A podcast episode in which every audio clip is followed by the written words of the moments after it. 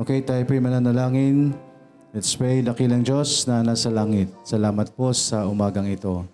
Salamat po at dinala niyo kami ng payapat ligtas dito po sa bahay sambahan at patawad po sa mga pagkukulang at mga pagkakasala.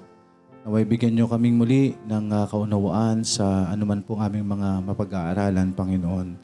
At gayon din po ang bawat isa na parating pa lang, meron pa hong mga kapatiran na parating pa lang sa bahay sambahan.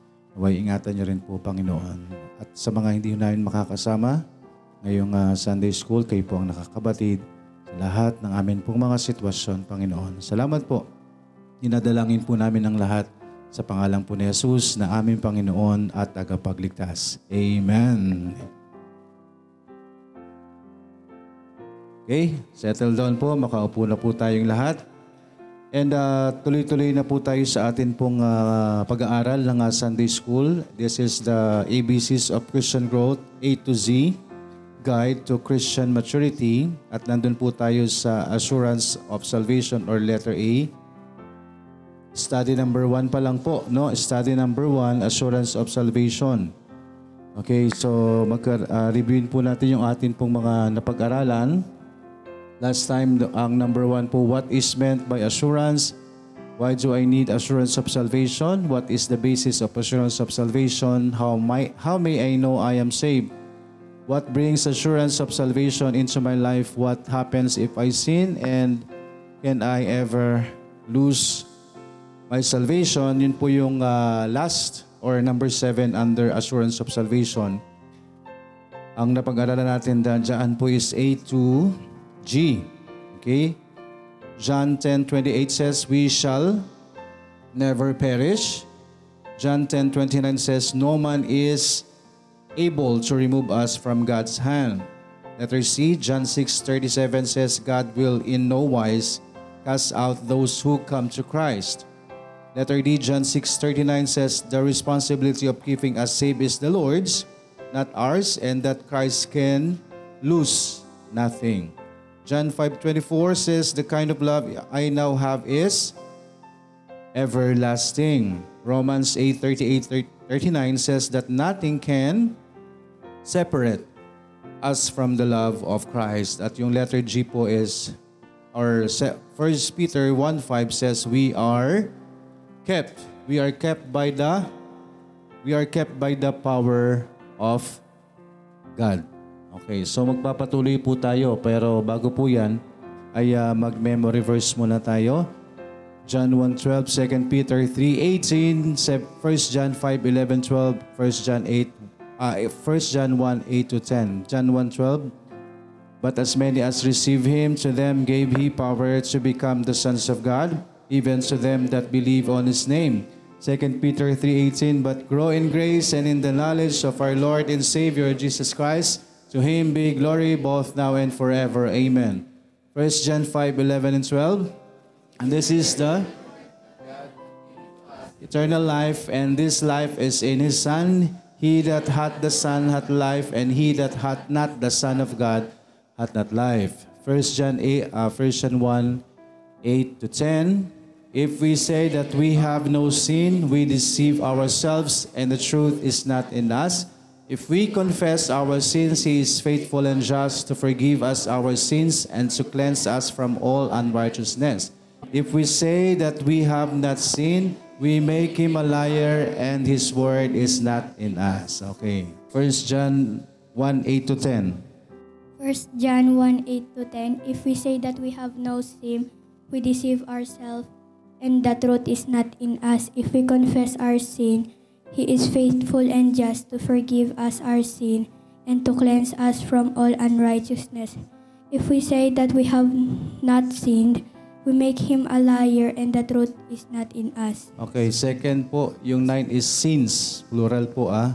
If we say that we have no sin, we make him a liar and we deceive ourselves, and the truth is not in us. If we confess our sins, he is faithful and just to forgive us our sins and to cleanse us from all unrighteousness. If we say that we have not sinned, we make him a liar, and his word is not in us. Amen. Kapatalo ba yung daddy? 1 John 1, 1 John chapter 1, 8 to 10. If we say that we have no sin, we deceive ourselves and the truth is not in us. If we confess our sins, uh, He is faithful that just to for He is faithful just to forgive us our sins and to cleanse us from all unrighteousness. Then, uh, if we say that we have not sinned, we make him a liar, and his word is not in us. And His Word. Amen. Ay, yung mami pala. 1 John 1, 8 to 10. If we say that we have no sin, we deceive ourselves and the truth is not in us. If we confess our sins, He is faithful and just to forgive us our sins and to cleanse us from all unrighteousness. If we say that we have not sinned, we make Him a liar and His word is not in us. Amen. His Word is not in us. 1 John chapter 1 verse 8 to 10. If we say that we have no sin, we deceive ourselves, um, and the truth is not in us. If we confess our sins, He is faithful and just to forgive us our sins and to cleanse us from all unrighteousness. If we have not, if we say that we have not sinned, uh, we make Him a liar, uh, and His word is not in us.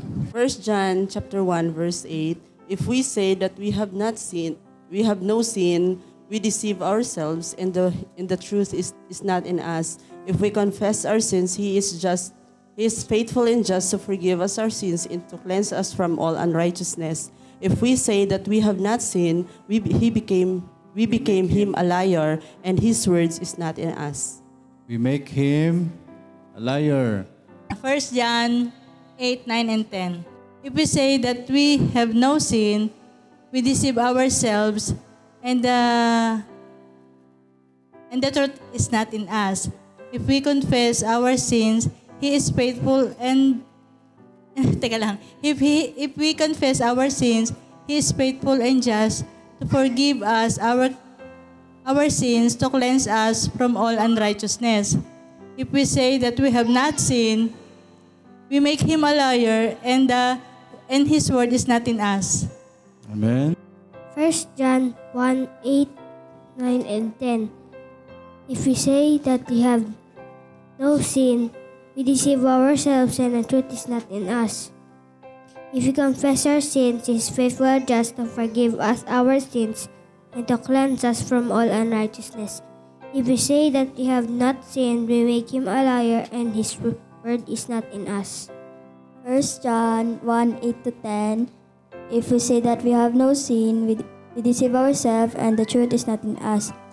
If we confess our sin, He is faithful and just to forgive us our sins and to cleanse us from all unrighteousness. If we say that we have not sinned, we make Him a liar, and His word is not in us. Amen. O yung tatay din. 1 John 1 8 to 10. If we say that we have no sin, we deceive ourselves and the truth is not in us. If, if we confess us our sins, if we confess our sins, He is faithful and just to be, forgive us our sins and to cleanse us from all unrighteousness. Uh, 10. If we say that we have not sinned, we make Him a liar and His word is not in us. Amen. Uh, 1 John 1, 8 to 10.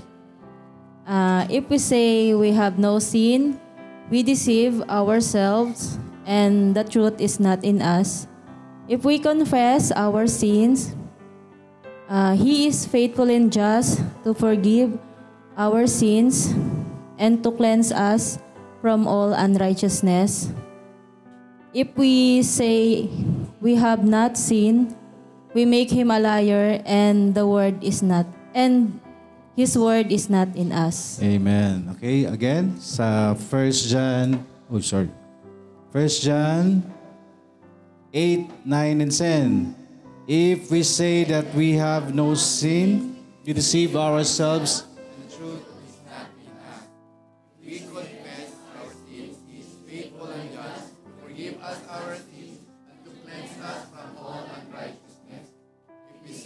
we have not seen, we make him a liar, and his words is not in us. O, may nag, ah, ano pa rin, may nagli-lip sync pa rin ha. Please memorize po. Dahil sabi ko nga po sa inyo, uh, sa biyaya ng Panginoon ay eh, matapos po natin yung atin pong pinag-aaralan. So, marami-rami pang darating. Same thing ho with our scripture reading. Okay, yung scripture reading po ay uh, sa 1 John, di po ba? And then John, Book of John. Nababasa po ba natin? So magbasa po tayo ha ng ah, Bible para nga po tayo ay laging meron pong ah, salita ho ng ah, Diyos. Okay po? Amen po ba? Kasi ang Biblia po ay dapat ay kusa sa atin, yung pagbabasa ng Bible. Baka yan yung isang bagay na nanineglect natin every day. Yan ang pinaka-importante po na dapat pong gawin po natin. Read the Word of God, meditate on the Word of God. Amen po. So, unahin po natin yan before anything else.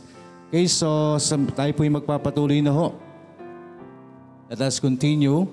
So, nandun na po tayo sa H. Can I ever lose my salvation? Okay, read Jude 24. Now unto him that is able to keep you from fail, falling, and to present you faultless before the presence of his glory with exceeding joy. Okay, according to Jude 24, Christ is able to To keep us from falling. Okay, Jude 24 says Christ is able to keep us from falling. Keep us from falling. So ang ibig sabihin lamang po dito is tayo po ay ang atin pong ah, Panginoong Yesus po, no? Kaya, kaya nga ho tayo ay nakadepende yung atin pong salvation sa atin pong ah, Panginoon. Amen po. Ang Panginoon po ang nag ah, bahala doon sa ating salvation. In the first place na tayo po ay nagtiwala sa Kanya.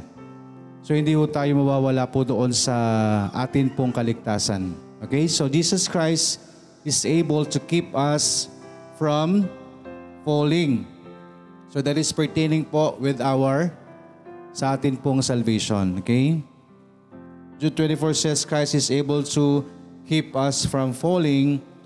So, yung atin pong kaligtasan, nung uh, tayo po'y unang ah, nagtiwala sa atin pong Panginoong Yesus, yun nga po ay hindi na ho yan mawawala. So, ang atin pong pinag-aaralan po is, mawawala po ba yung kaligtasan natin? So, sinasagot po tayo ng mga verses ng ah, Bible kung itong kaligtasan po natin ay maaaring mawala. So, based on the Word of God, yan po ang sinasabi ho sa atin ng salita ho ng Panginoon. Again, dito sa H, Jude 24 says, Christ is able to keep us from falling. Okay, next, H, then I. Philippians 1.6. Philippians 1:6 Being confident of this very thing that he which hath begun a good work in you will perform it until the day of Jesus Christ. Okay. Philippians 1.6 says that Christ will continue His good blank in us until the blank of Jesus Christ. ah, sorry. Wala pa ba? Nandiyan na, di ba? His good his good work in us un- until the day of Jesus Christ. Okay, so s- Philippians 1.6 says that Christ will continue His good work in us until the day of Jesus Christ. Okay. So, yun po ang ah, atin pong ah, Panginoon. So, ang pertaining po, good, just kaya nga yung ah, work, no, that is ah, ang paggawa ng ating Panginoon sa buhay po natin, yung kaligtasan niya po ay pananatilihin niya sa atin hanggang sa araw. Ano po yung araw na yon?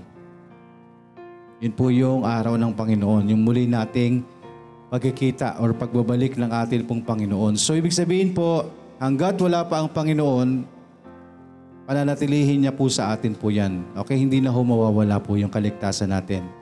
So ang atin pong batayan ay hindi ho ang sinasabi ho ng, ah, ng pastor, kundi ang sinasabi ho ng salita ng Diyos. Ang salita ng Diyos ang nagsasabi ho na kung ikaw ay nagtiwala sa umpisa pa lang sa iyong salvation, hindi na yan mawawala. Amen po. That Christ will continue His good work in us until the day of Jesus Christ. So, dapat siguruhin talaga natin yung kaligtasan natin. Kasi yung pinag-aaralan po natin is question ng isang naligtas. Amen po ba? Ito ho ay question ng isang naligtas or mga katanungan marahil ng isang ligtas. Pero kung wala pa ho tayo niyang kaligtasan, hindi ho yan applicable po sa atin. Dahil ang pinag-uusapan po natin dito ay yung kaligtasan. Okay? Or kung may question, hindi man ligtas, dumating sa ganong, pag, ganong katanungan, so yan din po yung kasagutan. So kung maligtas ka na, hindi na mawawala po yun. So kung gusto mong masave, wala kang dapat ipag-alala kasi never nang mawawala yung kaligtasan natin. If we truly trusted the Lord Jesus Christ. Amen po? If we truly trusted the Lord Jesus Christ, if we repented of our sins and trusted the Lord Jesus Christ with our mouth and with our heart. Amen po? Hindi lamang po sa bibig, kasama yung puso natin. Amen? Philippians 1.6 again says that Christ will continue His good work in us until the day of Jesus Christ. Yan po ang muling pagbabalik ng ating Panginoon. Letter J, Ephesians 1.13. Philippians chapter 1 verse 13 In whom ye also trusted after that ye heard the word of truth the gospel of your salvation in whom also after that ye believed ye were sealed with the with that Holy Spirit of promise Amen. Ephesians 1.13 says, Our salvation has been sealed sealed with the Holy Spirit. Amen. So kapag uh, sinelyuhan ka na, yun na po yun. Amen po. So, kung naligtas na po tayo, tayo po ay naselyuhan na ng banal na Espiritu. Kaya yun yung ah, sinasabi ng iba na ano yun, pinapapasok yung Holy Spirit, kung iba-ibang term ang ginagamit, no? Yun ay yung pong banal na Espiritu. So kapag naligtas na ho ang isang tao, meron na po siyang Holy Spirit. Amen po ba? Kasi kapag ah, kahit maghanap tayo ng ah, iba't ibang ah, verses pertaining to Holy Spirit, babag iisa po ang sinasabi about the Holy Spirit. Amen? Iisa po yung sinasabi ng Holy Spirit. Siya po yung nasa atin ngayon. Siya po yung nananahan po sa atin ngayon. Siya po yung nagko-convict sa atin ngayon kapag tayo po yung nakakaisip ng bagay na hindi ho ayon sa salita ng Panginoon. Siya po yung nararamdaman natin kapag tayo po ay malapit na sa tukso ng kaaway. At siya rin po yung nag ah, yun- siya rin po yung nahihirapan kapag nahulog tayo sa kasalanan. Kasi hindi naman po tayo talaga yun eh. Yun ang Holy Spirit of God. Kaya sabi ng Biblia, grieve not the Holy Spirit. Sabihin po, kahit anong gawin po natin, no, gumawa tayo ng mga bagay dito, kasi kung hindi ka save, wala kang pakiramdam sa kasalanan. Tama po. Pero kung ikay ligtas na ho, meron ka na hong pakiramdam sa kasalanan. That is not because of yourself. That is not because of our, our, our uh, flesh. No, hindi ho yung sarili ho natin yung nagpaparamdam sa atin nun, the Holy Spirit. Amen? Says our salvation has been sealed with the Holy Spirit. Okay. Letter K. Ephesians 2.8. Ephesians 2:8 For by grace are ye saved through faith and that not of yourselves it is the gift of God. Okay. Ephesians 2.8 says that our salvation is the Gift of gift of... God. Ayan. Ephesians 2.8 says that our salvation is the gift of God. For by grace are you saved through faith and that is not of yourselves. It is the gift of God. Ang salvation po, ang kaligtasan po ay regalo. Regalo po ng Panginoon. So a gift taken by the giver is no gift. Kapag diregaluhan ka at binawi, hindi na regalo yun. Nakuha po natin, ang gift po is freely given. Hindi po yun ipinipilit. Gusto kitang regaluhan dahil gusto ko yun. Nasa sayo kung tatanggapin mo. A gift taken by the giver is no gift. So kapag binigay ko na sa'yo, nakuha niya na, kanya na yon. Kanya na yon. Binigay ko yon, freely given. Hindi naman siya nag, nag-ask sa akin. No? Hindi naman siya nag-request sa akin eh. So gusto ko siyang bigyan. No, tapos bigla-bigla, akin na nga yan, akin na yan. Binabawi ko na. Di ba? Hindi na regalo po yon. Kasi ang gift is, kapag binawi mo na, eh, hindi na gift ang tawag doon. Kaya po yung salvation, sabi nga ho, ang, ah, ang pagsasalarawan ng salvation ng Biblia is gift. Amen? Ang pagsasalarawan po ng kaligtasan sa Bible, sa salita ng Diyos, ang salvation po is gift of God. Ibig sabihin po, salvation is freely given. Salvation is there. Salvation is available to those who wants to receive it. So nakaredy na po yan. Sino naghanda po ng gift na yan? Ginawa na ho yan ng Diyos. No? Ipinadala niya na yung kanyang bugtong na anak. Siya yung, nag, ah, siya yung nag-perform ng gift of eternal life. Yung pagkapako niya sa krus. Pagtigis ng dugo ni Kristo. Pagsasakatuparan ng kanilang regalo ng buhay na walang hanggan. May regalo ang Diyos na buhay na walang hanggan. Pero kung di mo tatanggapin yung ginamit ng Ama na tagapagligtas, hindi natin makukuha yung gift of God. Ano ang gift of God? Salvation. Freely given, ready, available, readily available po siya, ginawa na ng Diyos ni Kristo as our anointed Savior ng, mu- ng sanlibutan para sa atin, para sa kaligtasan. Ang, na, ang na neglect natin na part po doon, no, yung pagtanggap natin. Di ibig sabihin po na ginawa na ni Kristo sa krus ng Kalbaryo yung pagpapako, pagkamatay, pagtigis ng kanyang dugo, pagkalibing niya at pagkabuhay niya, save ng lahat. Yun po yung hindi malinaw na, na, na hindi natin naunawaan noon. Amen po? Noon, hindi natin naunawaan. Na ang akala natin, dumating na yung tagapagligtas ng mundo, okay na. Ligtas sa tayong lahat. So pwede mo nang gawin kung anong gusto mo. Kasi sa, sa bagay, sasabihin na, sa, lahat naman tayo sa langit pupunta eh. Sinong may sabi nun? Tao. Diba? Kasi ayaw nilang sundin yung salita ng Diyos. Diba? Not everyone. Kaya pag sinabi mo, lahat naman tayo sa langit pupunta eh. Hindi po.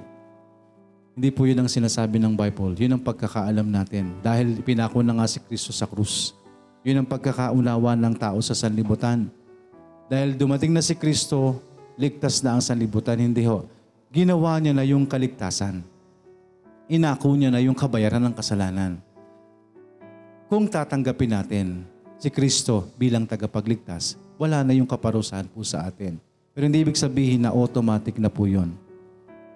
Kailangan nating sumunod sa kalooban ng Panginoon. Not everyone that saith unto me, Lord, Lord, shall enter into the kingdom of heaven.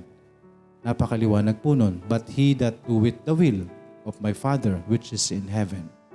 Ang unang-unang kalooban ho ng Diyos is pagkatiwalaan natin ang kanyang bugtong na anak bilang ating tagapagligtas. Yun yung will of God. Ang will ng Diyos, makukuha natin ang kaligtasan natin hindi sa pamamagitan ng gawa natin. For by grace are you saved through faith, and that not of yourselves, it is the gift of God. Amen po. So kung binigay na po ng Diyos yan, regalo yan. Kaya ang sabi po dito, kung babawiin niya ng Diyos, hindi na gift yan. Pero ang sabi ng Biblia, gift of eternal life. So kung gift of eternal life po yan, kung regalo po yan, walang bawian. So kung tinanggap mo na yung regalo na yon, kinuha mo na, kaligtasan, tinanggap na, hindi na babawiin yan kahit kailan. Until the return of Jesus Christ. Hindi, naman ibig sabihin na babawiin ng Panginoon lalo pagdating niya, hindi naman lalo. Kasi that's, that, that's the fulfillment na nga po ng sinasabi ng Panginoon na magkakasama-kasama tayo. Di po ba? Kapag binigay na po yan, hindi niya na babawiin yan. Mawawala pa ba sa iyo yan? Hindi na. Tinanggap mo na eh. Hindi ko naman babawiin sa iyo yan. Kaya, sa iyo na yan. Ang kaligtasan ay sa iyo na dahil binigay ko ng libre yan, hindi na yan babawiin ng Diyos. Amen po? Yan ang sinasabi ho ng Biblia. Na ang kaligtasan ay regalo. So ang regalo, walang bawian. Amen po ba? A gift is a gift. Amen po? Wala nang bawian. Amen? Kaya kapag ligtas ka, ligtas ka. Pakibasa lang po ito, Ephesians 2.9. Ephesians chapter 2, verse 9. Not of works, lest any man should boast. So according to Ephesians 2.9, not of works, lest any man should boast. So Ephesians 2.9 says that we have done nothing to gain salvation. Not of works. So wala tayong bahagi po sa kaligtasan. Amen po. Not of works, lest any man should boast. Amen po. Hindi natin kailangang ipagyabang. So if we done nothing, we have done nothing to gain salvation, we have done nothing to gain it, so we can do nothing to lose it. So wala tayong ginawa para makuha yan. So wala rin, ano, wala rin po tayong magagawa or gagawin para mawala po yan dahil yan po ay galing sa Panginoon. Amen po? Ang kaligtasan po is a gift of God. M. Okay, Ephesians 2, 2 to 3 lang muna. Sino? Basa lang po.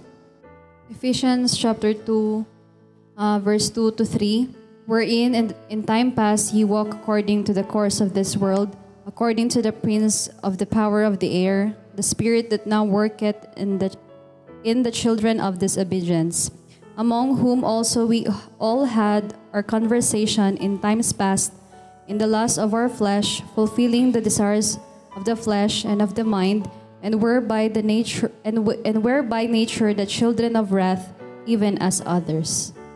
Amen. Sige po. Yung isa, thank you so much. First John.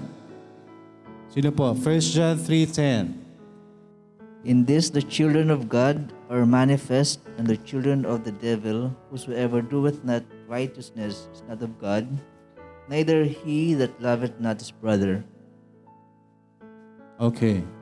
Sabi po, doon sa Ephesians chapter 2 and uh, 2 to 3 and 1 John 3 to 10, before we were saved, tayo po ay sino ang uh, humahawak po sa atin.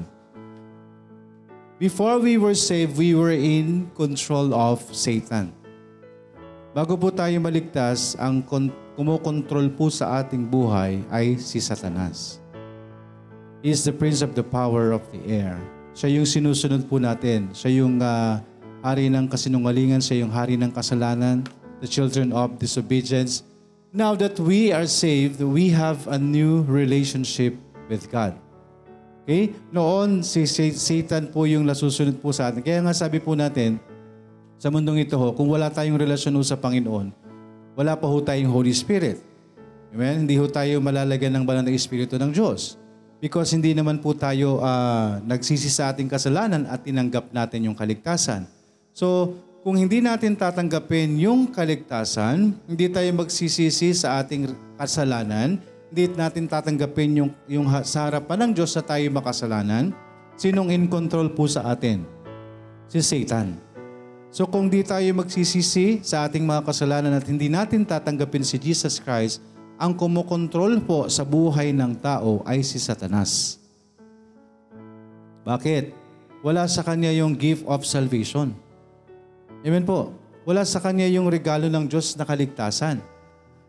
So anong gagawin po natin? Dapat ay atin pong pagsisisihan ng ating mga kasalanan at atin pong pagkakatiwalaan si Jesus Christ for us to receive the gift of eternal life. Amen po. At kapag nasave po tayo, we were sealed by, tayo po ay seselyuhan ng banal na Espiritu. So matatanggal po yung pagkontrol sa atin ni Satanas. Pero hanggat hindi mo ginagawa yon, magsisi ka sa iyong kasalanan at pagkatiwalaan mo si Kristo, si Satanas ang patuloy at patuloy na kumukontrol sa buhay po ng tao. Hindi lang alam ng tao. Yun po ang nakakalungkot sa sanlibutan. Hindi natin alam po yung katotohanan na yan. Why? Because we don't have the, the, the time. Wala tayong time para sa salita ho ng Diyos. Amen po. Napaka-importante ho nun. Faith cometh by hearing and hearing by the word of God. Kaya dapat wala tayong gagawin kundi makinig at makinig ng salita ng Diyos. Doon tayo bibigyan ng pananampalatayang katotohanan. Amen po. Kaya wala rin ho tayong gagawin para sa atin pong mga mahal sa buhay. Di po ba? Lalo't higit sa atin pong mga immediate family, higit sa lahat sa atin pong mga magulang, no? Tayo ang authority ho ng atin pong mga anak. Gawin natin ang bagay na dapat po natin gawin yun po ay ang atin po silang akayin sa Panginoon. Huwag nating hahayaan na sila po ay patuloy at patuloy na lapain ng Diablo. Again, sila ang, ang control po ng tao ay si Satanas. Kaya ang mga anak nating walang kaligtasan, hindi tayo ang in control po dyan. So kung hahayaan mo yan, hindi mo yan dadalhin sa simbahan, hindi mo yan hayaang makapakinig ng salita ng Diyos, hinahayaan mong si Satan ang kumontrol sa kanyang buhay. Instead na tayo or ang Diyos, no, siya makapakinig. No? Faith cometh by hearing and hearing. So kung sus- susukuan po natin yan, hinayaan po natin siya kay Satanas. Yun po ang katotohanan. Gusto po ba natin na ang ating mga anak ay kay Satanas mapunta? So wag tayong magsasawa. Amen? Wag nating silang pagsasawaan. No? Na sila po'y akayin, dalahin sa Panginoon. Wag nating katatamaran. And siyempre, didiligan po natin yan sa panalangin. Ibubuhos po natin yan ang pag-iyak natin sa Panginoon para sa kaligtasan ng atin pong mga mahal sa buhay. At nawa si isang araw sila ay lumapit sa Panginoon dahil hindi ho tayo ang makakalapit on their behalf. Hindi ho natin maililigtas po sila sa pamamagitan ng paglapit natin sa Panginoon. Tayo yung magliligtas. Hindi ho, ilalapit lang natin sila sa panalangin. Amen? Ilalapit natin sila sa panalangin at nawa isang araw sila po ay dumating sa punto ng kanilang buhay, no? magsisi sa kasalanan at sampalatayanan ang ginawa ng ating Panginoon bilang kanilang tagapagligtas. Before we were saved, we were in control of Satan. But now that we are saved, we have a new relationship with God. Amen? Kung ligtas ka na po, kung nagtiwala ka na sa ating Panginoon, sa kanyang ginawa, sa kabayaran ng ating kasalanan, meron na ho tayong bagong relasyon. Kaya nga ho tayo, kaya gina, tinatawag natin na relationship. Noon tayo ay sabi nga ng salita ng Panginoon, hindi kayo nakikinig sa akin dahil hindi naman kayo sa akin. Kayo ay sa inyong amang Diablo. Kaya hindi ho lahat ay sa Diyos. Tandaan po natin, yun ho ang masakit na katotohanan. Hindi ho lahat ay anak ng Diyos. Lahat po ay nilalang ng Diyos, pero pumili sila. Pumili ang tao. Amen po. Pumili ang tao. Pero ngayon, sinong pipiliin po natin? Hahayaan po ba natin, mga bata, hahayaan nyo ba na kontrolado kayo ni Satanas? Hmm? Sinong gusto nyong masunod sa inyong buhay? Hahayaan nyo ba na kayo ay pagharian ng Diablo? So sinong gusto nyong pakinggan? Kapag hindi kayo magsisisi sa inyong kasalanan at hindi kayo mananampalataya sa ginawa ng ating Panginoon, yung totoong pagsisisi. Ang totoong pagsisisi, kung meron kayong uh, kung meron kayong uh, kaaway at pinagsisihan mo na yon, anong gagawin mo? Aayusin mo yon. Kasi that is what you call realization. That's what, yun ang kailangan natin sa Diyos. So yung realization, hindi ho kayo, hindi agad-agad yung gagawin po yan. It happens in the mind. That's what you call realization. That's what you call repentance. That's what you call change of mind. Same thing with God. Wala hong mangyayaring realization, ah, walang mangyayaring reconciliation if there is no realization of one's fault. Because you realize that you've sinned, nakipagbati ka. Amen po? Yun ang hinihintay ng Diyos sa bawat isa. Dahil tayo'y makasalanan sa harapan ng Diyos. Sino dito ang di nakakagawa ng kasalanan? Walang hindi nakakagawa ng kasalanan because ang sabi ng Biblia, for all have sinned and come short of the glory of God. If you realize na tayo po'y makasalanan, tayo nagkasala sa Panginoon, nandun na yung repentance. Andun na yung change of mind. All you have to do is to come to God, pray to God, pagsisihan mo yung kasalanan mo, Lord, alam kong mali po yung ginagawa ko, ayoko na po. Ayoko nang mag magkasala sa inyo. Nais ko makipag-ayos po sa inyo. That's what you call repentance. It happens in the mind. Amen po? Pero kung yun ay mananatili lang sa iyong isipan na wala kang gagawin, Hindi totoong pagsisisi po yun. Because ang totoong pagsisisi, may kakibat po yun na plan. Amen po, plano na makipag-ayos sa Diyos.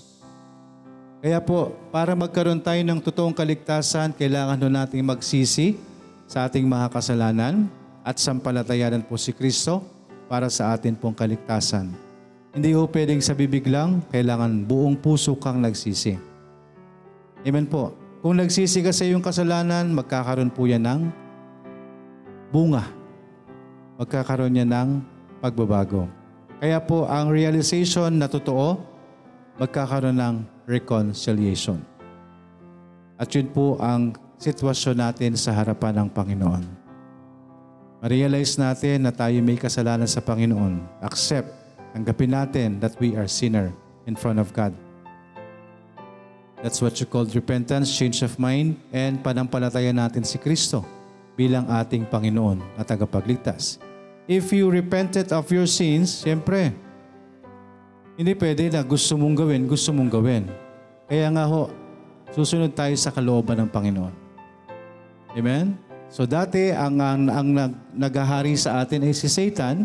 But if you repented of your sins, nagsisi ka sa iyong kasalanan, sinampalatayanan mo si Kristo, mawawala na ang paghahari ni Satan sa buhay mo.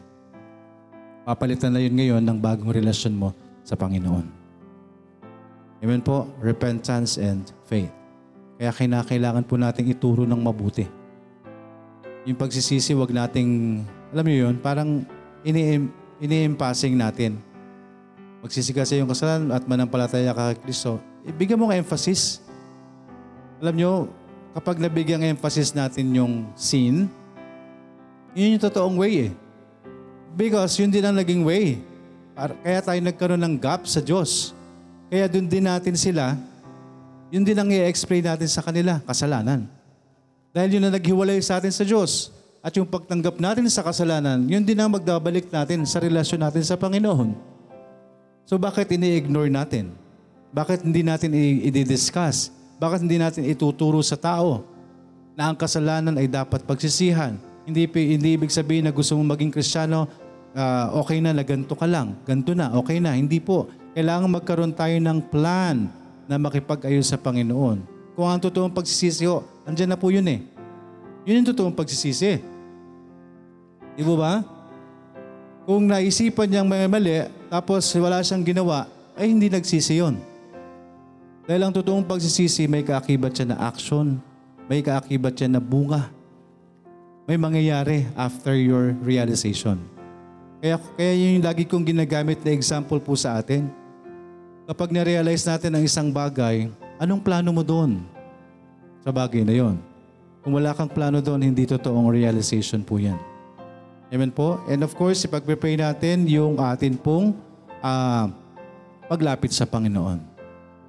Amen? Ipag-pray natin kapag naka- nakapag-share tayo ng gospel, ang ipag-pray natin sa kanila, humantong sila sa pagsisisi at pananampalataya sa Panginoon. Hindi natin sila kailangang pilitin. No? Gusto mo sa langit, sumubay ka sa akin. Tapos i-declare mo, tandaan mo tong araw na to, ligtas ka na. Ang tanong, nagsisi ba yung tao? Totoo bang nanampalataya yan? Alam niyo kung totoong nanampalataya, yung mga nasishare natin, yung, yung nirarat-rat natin sa kalye, ang dami na natin.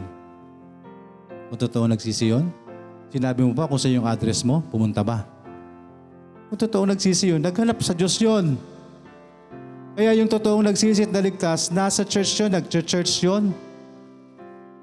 Hindi natin kailangan pilitin, hindi, na, hindi nila kailangan magtago. Hello? Di ba? Kaya wag nating raratratin. Hayaan nyo silang lumapit sa Panginoon at magsisi. Magturo ka lang. Ituro mo lang. And that repentance and, uh, and that uh, repentance and remission of sin should be preached. Di ba? Teaching them, sabi ng Matthew, di po ba? Ituro natin ang daan ng totoong kaligtasan. Huwag natin silang kakalat ka rin kasi baka yun yung maging way para lalo silang mapahamak. Kailangan magkaroon ng totoong pagsisisi at pananampalataya sa Panginoon. So, noon po ay kay Satan, ngayon sa Panginoon na ho. So, Romans 8.15, Romans 8.15. For ye have not received the spirit of bondage again to fear, but ye have received the spirit of adoption, where, whereby we cry, Abba, Father. Okay, God is our heavenly Father. Father. So Romans 8.15 says, God is our heavenly Father. So sabi po dyan, ang tinanggap natin ho is hindi ho yung ah, para tayo ano, sabi po dyan, not the bondage to, di ba? Kasi kas- sa kasalanan po tayo eh. Tayo po ay ano, alipin ng kasalanan. Hindi po yun ang tinanggap natin nung tayo po ay nagsisi sa kasalanan at nanampalataya sa bugtong na anak bilang tagapagligtas. Ngayon po, ang, ang Diablo dati ang naghahari po sa atin ngayon, hindi na. We have our Heavenly Father. Amen po, God is our Heavenly Father. That's why we call Abba.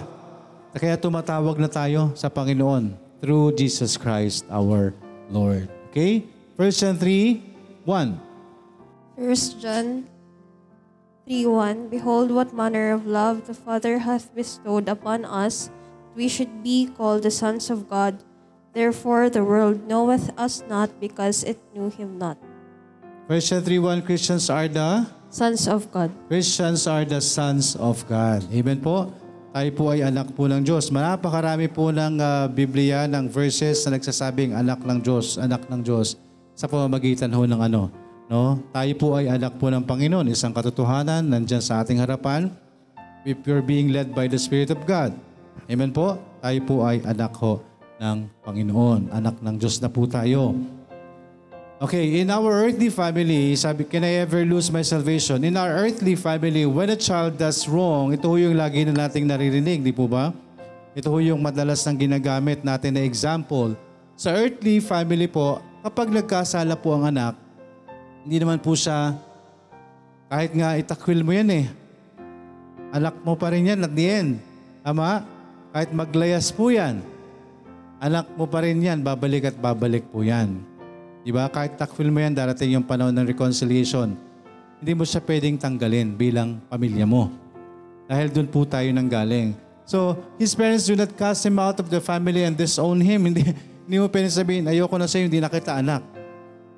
Di po ba? Kahit po, sabi nga, eh, yung ipaampon, sa papel na lang yon.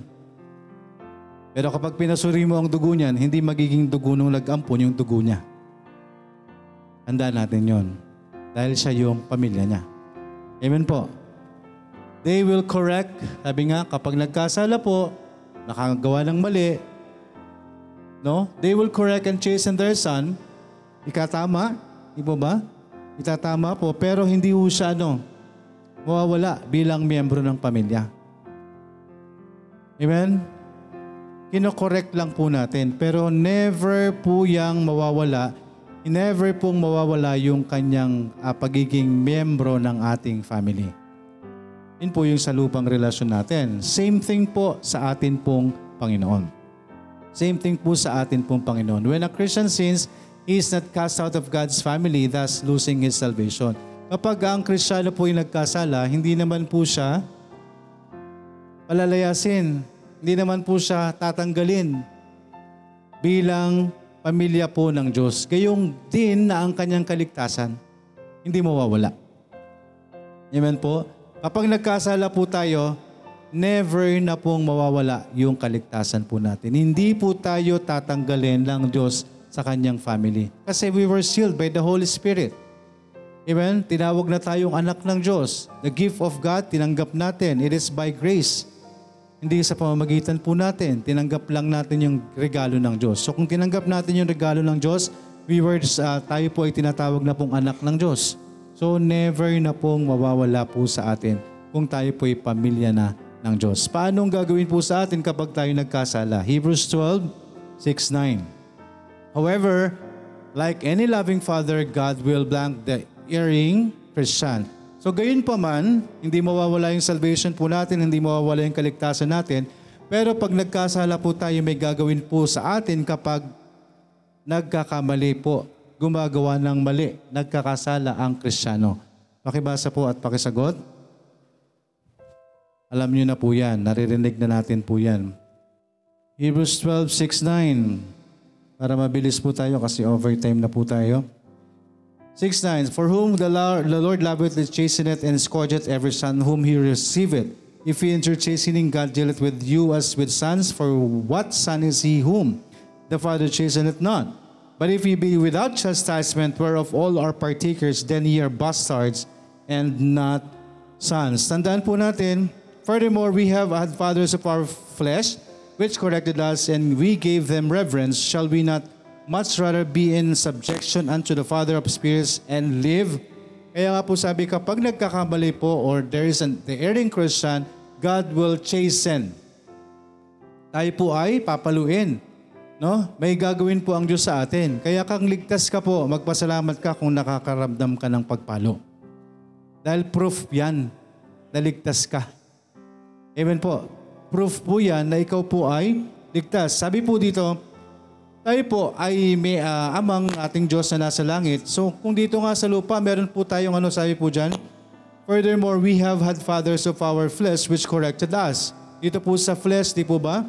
May nagko-correct po sa atin. How much more ang Diyos po natin na nasa langit? Di po ba? Kaya ho, there is a chastening. However, like any loving Father, God will chasten, okay, the erring Christian. So tayo po ay bibigyan po ng pag pagpalo. Amen po. Pagpalo ho. So kapag nagkakasala ho tayo, iko-correct po tayo ng Diyos. Never po tayong tatanggalin bilang anak ng Diyos. Amen po ba? So kapag nagkakasala ho tayo, hindi naman po ibig sabihin na maging listen. Okay lang yun, papaluin lang naman ako eh. Hindi po. Pag inulit-ulit nyo po yan, baka pauwi na po kayo. There is sin unto death. Kaya ang nais ng Diyos ay ah, tayo po ay ah, sumunod sa Kanya. Pero kung di po tayo makasunod at tayo po ay anak niya, nagkamali tayo, hindi naman yan matatanggal yung kaligtasan natin. May palo lang sa atin. Pero nakakalungkot po. Sabi po dito sa verse 9, Furthermore, we have had fathers of our flesh which corrected us. So- sorry, sa verse 8, But if ye be without chastisement, But if ye be without chastisement, whereof are all are partakers, then ye are ye bastards and not sons? Kasi kapag nagkasala po ang Kristiyano, wala akong makakaligtas sa pagpalo. Kasi ang Kristiyano papaluin. May pag, pagtutuwid po ang Diyos sa kanyang mga anak. So kapag Kristiyano ka ho, hindi ka makakaligtas sa chastisement. Ang nakakalungkot kapag alam mong nagkakasala ka, wala ka sa kalooban ng Panginoon at walang nangyayaring chastisement, ye are bastards and not sons. Yan po ang sinasabi ng salita ng Diyos. Yan po yung katotohanan. So, i-examine po natin yung sarili po natin. No? I-examine po natin yung mga sarili po natin. If you surely are the sons of God at nagkakasala ka, nawawala ka sa kalooban niya, darating at darating po yung pagpapalo. Ang nakakatakot po, nakakalungkot, kapag harap-harapan kang gumagawa ng kasalanan sa Panginoon at walang nangyayari sa chastisement, ye are not, ba- ye are not sons, ye are bastard. Dahil we are all partakers of chastisement. Kung magkakasala tayo, paparusahan tayo, papaluin tayo ng Panginoon. Pero kung hayagat harapan ang paggawa ng kasalanan ng isang taong nagkiklaim na siya ay kristyano, pero walang nangyayari sa kanya, hindi talaga siya ligtas. Yun ang katotohanan. Ye are bastard and not sons. Yan ang sabi ng Diyos. Dahil lang sa kanya, ang anak niya, papaluin niya. Eh hindi kanya pinapalo kasi hindi ka sa kanya. Ye are of the, the ye are of your father, the devil. Di ba? Papaluin po ang kristyano kapag nagkakasala. So dyan po muna tayo magtatapos. So tandaan po natin mga, kay- mga kapatid, hindi na po mawawala ang kaligtasan po natin. We were sealed by the Holy Spirit. Anong nangyayari po sa atin kapag nagkasala tayo? Can we ever lose our salvation? So dahil dyan sa mga napag-aralan po natin, can I ever or can we ever lose our salvation? No. Hindi na mawawala ang kaligtasan. Amen po. That's the gift of God. Yun ang napakabuti po doon. Yun ang biyaya po sa atin. Never na pong mawawala yung kaligtasan po natin. If we truly trusted the Lord Jesus Christ in the first place, linawin lang po natin, if we truly trusted the Lord Jesus Christ in the first place, is say, save ka na, hindi na mawawala yan. No, ngayon, kung nagkakasala ka at ah, nakakagawa ka ng bagay, tapos hindi ka napapalo, eh baka hindi ka pa save. So walang mawawala sa iyo. Nakuha niyo po? Kung wala kang salvation, wala talaga mawawala sa atin. Pero kung may salvation ka, wala rin mawawala sa atin. Pero sabi nga ho, kung ligtas ka, nagkasala ka, there is chastisement. Meron pong naghihintay na pamalo ang Diyos. Sa sino mang tao na kristyano na tumanggap sa Panginoon, nagsisit sa, nag, nag, nanampalataya sa Panginoon, ligtas na siya. Kung nawawala siya sa kalooban niya, at lalo higit kung, naw- kung nagkakasala, papaluin tayo ng Panginoon. Pero hindi na tayo pwedeng tanggalin ng Diyos bilang kanyang pamilya. That's a good part. And as I mentioned, no, chastisement is a proof that you truly are the Son of God. Kaya magpasalamat ka. Magpasalamat ka kapag nararamdaman mo yon. Paano ho ba paluin ng Diyos at tayo po ba'y hahatawin ng Panginoon? Pak sa likod, sa puweta natin? Hindi. Hindi ho tayo mahahataw ng ah, pagpalo kagaya ng tinuturo ng Biblia. Kapag nagkasala anak natin, paluin po natin sa tamang posisyon. At huwag tayong mamamalo ng galit po tayo. Okay, baka mapatay natin yan. Kahit palipasin mo isang araw, o bukas may palo ka ha, wali ka na. Magandang usapan ninyo. Tapos pag pinalo mo na, kausapin mo ulit. Huwag tayong puro palo, huwag tayong puro galit. Kailangan maramdaman nila na pinalo mo sila because mahal mo sila. Huwag kayong matatapos na galit ka. Huwag kang matatapos na pinalo mo lang siya. Pagkapalo mo, i-explain mo o bakit kita pinalo. Di ba sinabi ko, bawal to. Sinunod mo ba? Hindi. So sinusunod ko lang yung usapan natin. Ikaya ikaw, sumunod ka rin sa usapan natin para hindi ka mapalo. Kaya ka pinapalo dahil mahal ka namin. Dahil sabi ng Biblia, kapag hinayaan ka namin at hindi ka namin sinuway, hindi ka namin pinalo, hinayaan namin kayong mapunta sa impyerno. Spare not the wrath. Biblical po yun. Amen po? So nasa sa inyo kung anong gagawin niyo po. Dahil tayo ho, susunod lang ho tayo sa Biblia. Susunod lang ho tayo sa salita ng Panginoon. So may, there is chastisement kung anak tayo. Kung wala, hindi ho tayo anak. Examine ourselves. Amen po. Kung nakakagawa tayo ng kasalanan, wala sa kalooban ng Panginoon, pinapalo tayo, magpasalamat ka. Dahil patunay mo na anak ka ng Diyos. Amen po. Nakakatakot lang ho kung may kristyano, hayagan ng kasalanan, tapos walang nangyayari, yun ang nakakatakot. Baka hindi talaga anak ng Diyos. Okay? Tuloy-tuloy po tayo sa reading assignment John and 1 John. After po nito, ng pag-aaral natin, may susunod na po ulit yan. Memorization, same thing. John 1.12, 2 Peter 3.18, 1 John 5.11 to 12, 1 John 1.8 to 10. Tuloy-tuloy lang po yan. And then coming up next week, next Sunday po, bago na po ang ating pag-aaral. Amen po ba? By God's grace, natapos na po tayo sa A. No? Napakadami pa. A pa lang po tayo, pero walang masama ho because ang pag-aaral naman ng Diyos, tuloy-tuloy lang po yan. Amen po. So, mali mo, hindi natin matapos yan. Ha? Gusto niyo bang tapusin? Kung hindi man matapos, nawa, andyan ang Panginoon. Hindi dahil tumigil lang tayo o nawal, ayaw na natin. Hindi po. O dahil ayaw na natin, wala na tayong interest. No.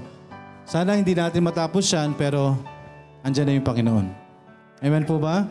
Ang tanong, ready po ba kayo na dumating ang Panginoon? Nakahanda na po ba kayo? Kapag dumating si Kristo, kapag hindi ka pa ready, ay be prepared. Repent and have faith on the Lord Jesus Christ, and thou shalt be saved. Amen po. Next week, iba na po. The letter B, the Bible. Ako po, mahaba-haba ring aralin po ito. Pag-aaralan po natin, i-Biblia. So study number 2 po yan, August 20, next week, next Sunday, kung buhay pa tayong lahat. Nawa, buhay pa tayo. Kung di pa tayo, ah, wala pa ang Panginoon, makakabalik po tayong lahat. Sa biyaya ng Panginoon, mag-aaral po tayo about the Bible. Okay? So tayo po'y mananalangin. Nakilang Diyos na nasa langit, salamat po sa, hap- ah, sa umagang ito, Panginoon. Salamat po sa inyong biyaya, sa inyong salita. Namin po mga napag-aralan, ang kasiguruhan ng kaligtasan, Panginoon, ay naway amin pong maunawaan. Salamat po at sa mga bawat isa, anuman pong sitwasyon namin, kayong nakakaalam, kung meron man kaming dapat ayusin sa inyong harapan, iayos po namin, Panginoon. Huwag na po namin hintayin ang inyong pagpapalo. Gayon pa man, Panginoon, paluin nyo kami. Kung kami po'y nandoon po sa kasalanan, Paluin niyo kami kung nararapat, Panginoon, para kami magising sa katotohanan. At salamat din po dahil ito ay isang patunay na kami po'y totoong inyong anak, Panginoon. Ganon din po sa bawat isa na wala pang kasiguruhan ng kaligtasan sa patuloy naming pinapanalangin ang sinuman sa loob ng bahay-sambahang ito sa mga oras na ito na wala pang kasiguruhan ng kaligtasan, pinapanalangin namin, Panginoon, na nawa isang araw ay humantong sa pagsisisi at pananampalataya sa iyong bugtong anak para sa kanilang kaligtasan. Maraming maraming salamat po. Iniling namin ang lahat ng ito sa pangalan ni Jesus na aming Panginoon at tagapagligtas. Amen.